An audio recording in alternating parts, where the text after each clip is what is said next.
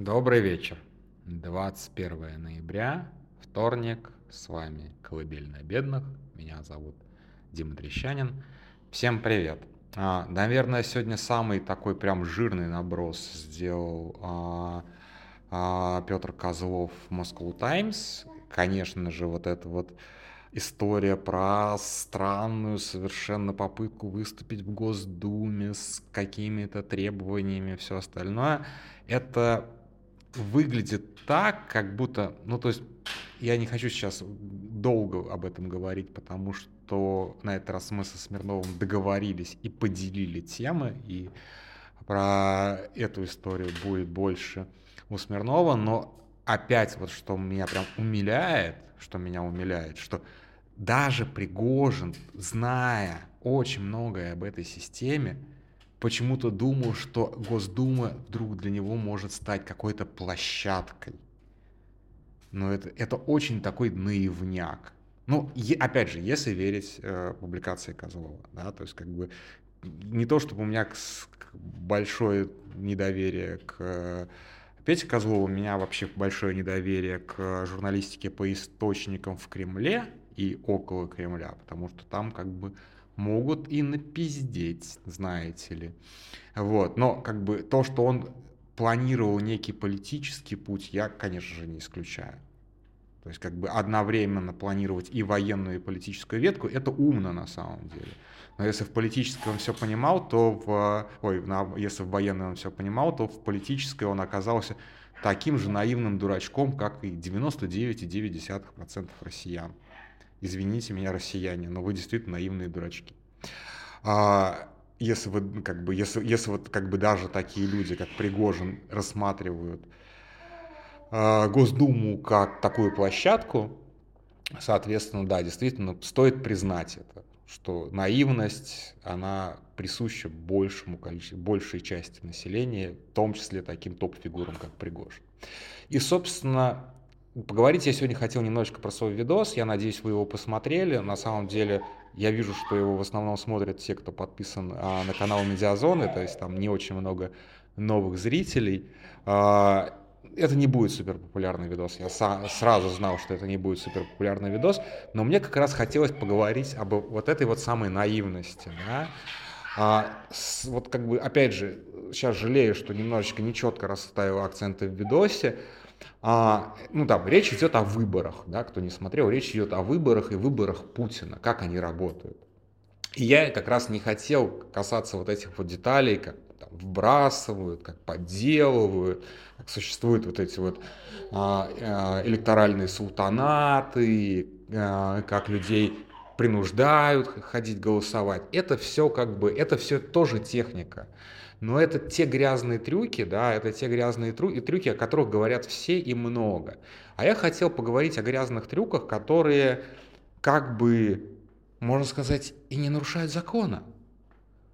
И которые были до того, как появились более грубые инструменты. То есть это как бы более... Я хотел поговорить об инструментах как бы мягкой силы, точнее мягкого обмана. Это же тоже очень важно, что мы как бы мы давно уже сварились в этом супе, и мы уже даже не замечаем, как, э, как работает эта машина. Да? То есть для тех, кто ее вот так вот прям наблюдает э, и э, пытается понять с 2000 года, тоже ничего как бы там нового, интересного нет. Но иногда тоже при, не, на самом деле неприятно вспомнить, но полезно вспомнить. Ну вот, например, опять же, когда я готовился, когда я делал этот видос, э, я забыл о том, как Путин прилетал в э, Чечню. То есть, э, опять же, я помнил для себя это, но когда но у меня в планах не было вставлять вот видос с э, его прилетом в Чечню.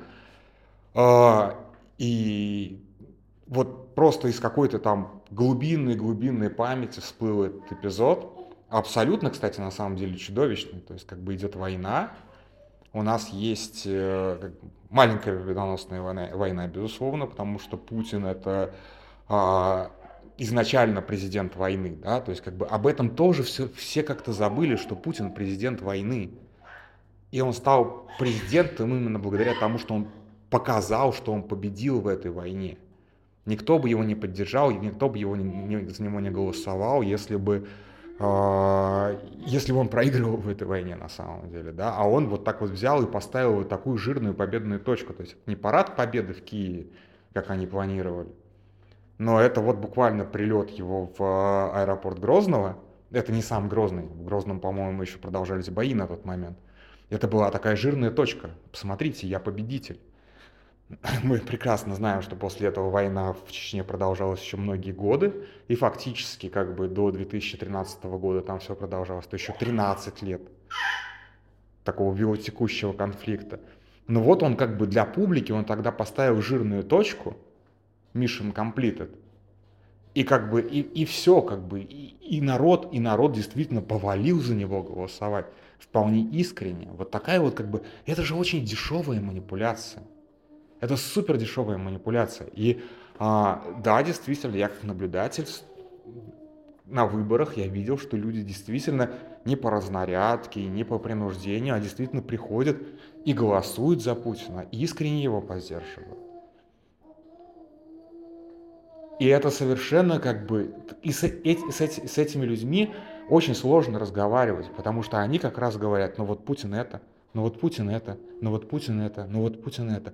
И ты им ничего не можешь противопоставить просто потому, что ты понимаешь, что ты работаешь, как бы ты противостоишь здесь очень-очень а, убедительным, скажем так, шагам и очень-очень убедительным вот этим вот конструктам, которые были придуманы не самыми глупыми людьми.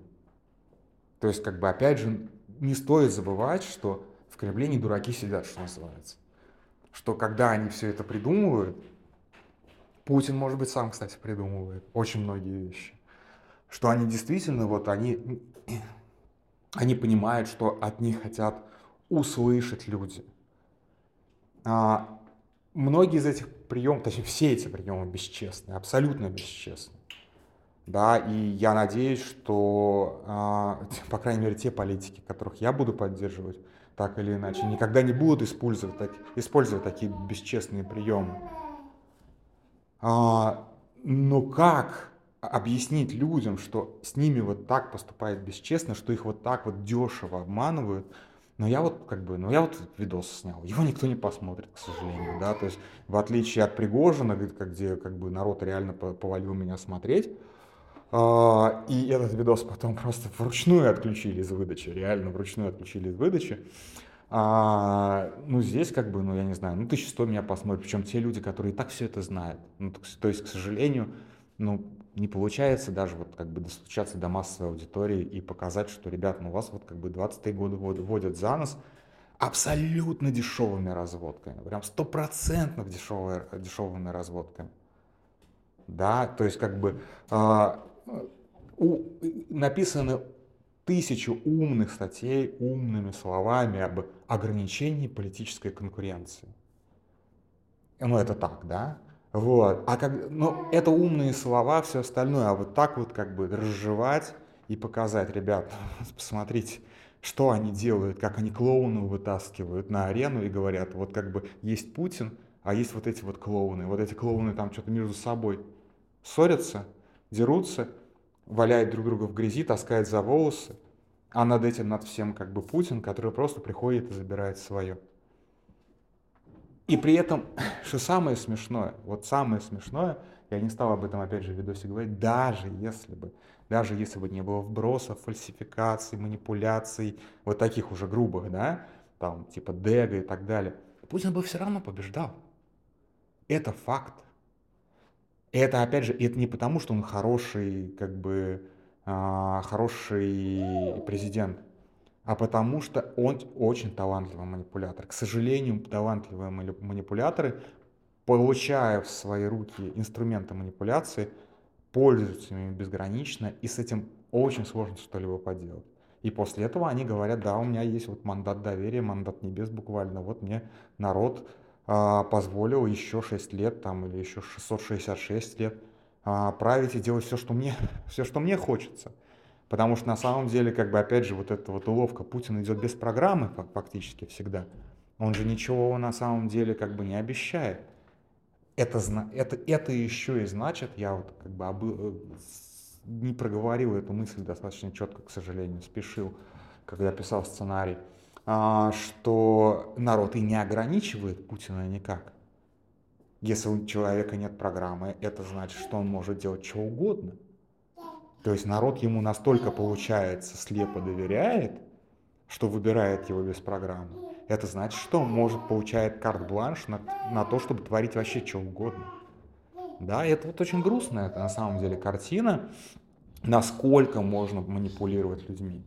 И не хочу сейчас впадать в какой-то расизм, да, или там говорить, что это вот только с русскими людьми то же самое получается. Мне написал друг из Казахстана, и такой типа, ну, как бы вот ты описываешь, а мне грустно, потому что абсолютно те же самые приемчики использовал Назарбаев. И что, и нормально, все работало. Я думаю, что как бы любой, я думаю, в Чехии, если бы, условно говоря, дать популисту те инструменты, которые есть, ну, у нас вот и был здесь а, Бабиш, и у него, ну, как бы он и остается, он еще может вернуться во власть рано или поздно, как в Словакии Фицо вернулся. Вот то же самое, как бы дай а, манипулятору возможность использовать мани- мани- манипуляционные инструменты, и, пожалуйста, он будет вечным победителем. Его вообще никаким образом невозможно сковырнуть из власти. Просто потому, что он говорит то, что люди хотят слышать. Вот сейчас чувак победил в Аргентине. Совершенно не понимаю, что в Аргентине происходит с точки зрения политики, с точки зрения экономики, там кое-что смотрел. А, опять же, очень, очень попсово. Но там все, все плохо с экономикой сто лет подряд. Ну, то есть вот со времен Великой депрессии. Там действительно э, очень хорошо развивалась страна ровно до Великой депрессии. Потом все стало плохо. А, и с тех пор плохо. Ну так, с переменным успехом плохо.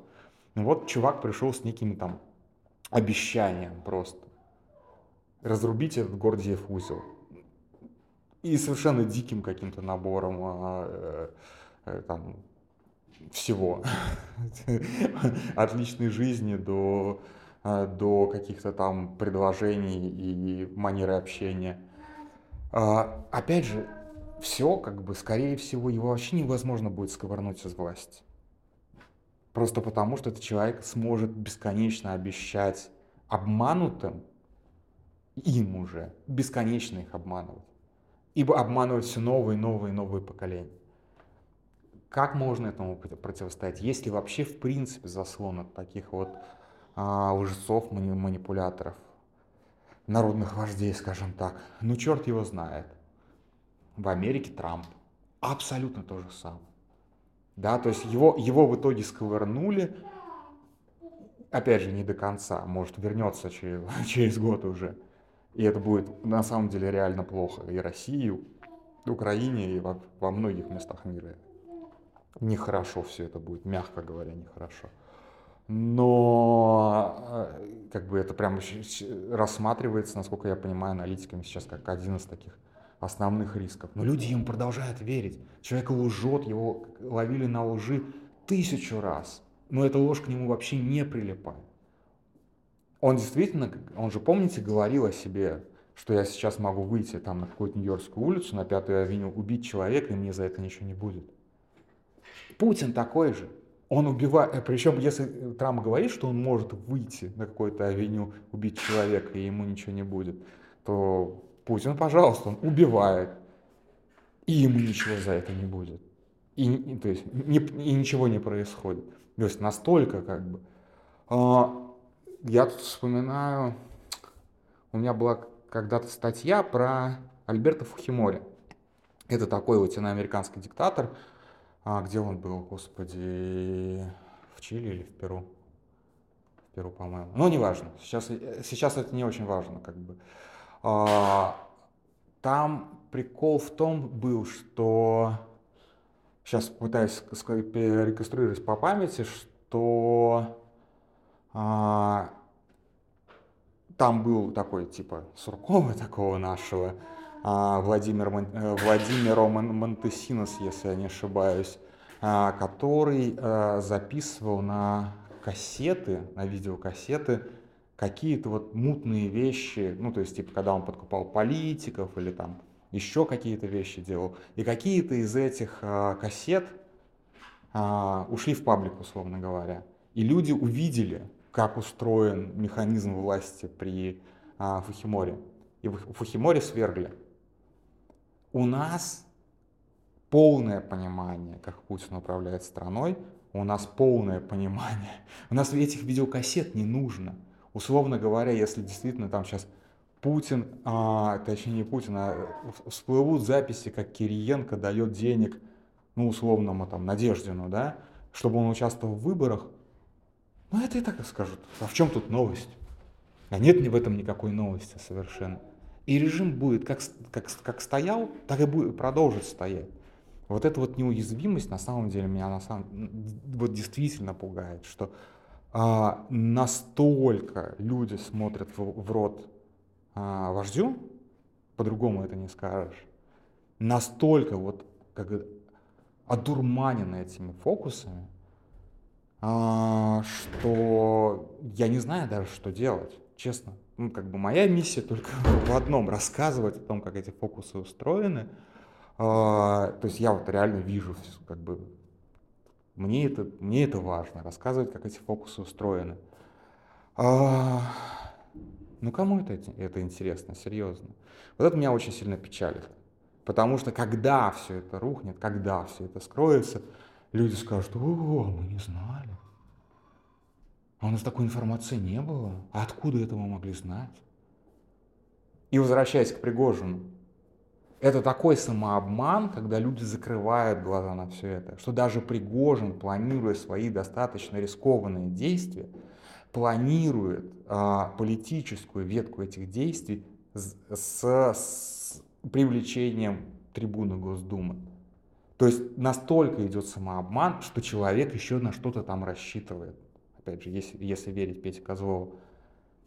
Вот до такого самообмана доходят люди, в том числе люди, которые принимают решения. Я не знаю, о чем это говорит. Какой-то как, какой-то тотальной глупости, не знаю, каком-то мозговом паразите. Ну, то есть вот что надо сделать, что надо сделать, чтобы а, чтобы вот этот взгляд самообмана и взгляд э, человека, который заворожен фокусами вот этими вот просто, он немножечко очистился, чтобы эта пелена спала. Я правда не знаю. Что-то надо делать. Что-то мы, что-то я делаю, что-то мы делаем. А, но в целом, в целом, в целом все равно все печально, потому что 23 года Путин при власти, ведет уже какую войну по счету, но это самое кровавое. Как бы и все. И любой иностранец мне скажет, ну типа, ну видишь, ну русские-то все за Путина. Они же все его поддерживают, то сейчас как бы в марте будет 85% за Путина. И все скажут, да, действительно. россияне большинств, абсолютным большинством выдали Путину мандат на продолжение самой чудовищной войны а, за последние там, 80 лет. И мне нечего будет сказать, типа, нет, вы не правы.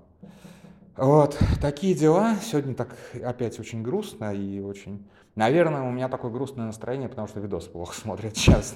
если бы сейчас там было 300 тысяч просмотров, а не 30, я, наверное, по-другому бы разговаривал. Ну, как бы вот как бы, может быть, я обвиняю зрителей, а на самом деле виноват алгоритм Ютуба. Черт его знает. Вот, как бы, так что вот поделился немножко сегодня грустью такой. Вот, и немножечко даже бессвязно. Вот, на этом все. Спокойной ночи.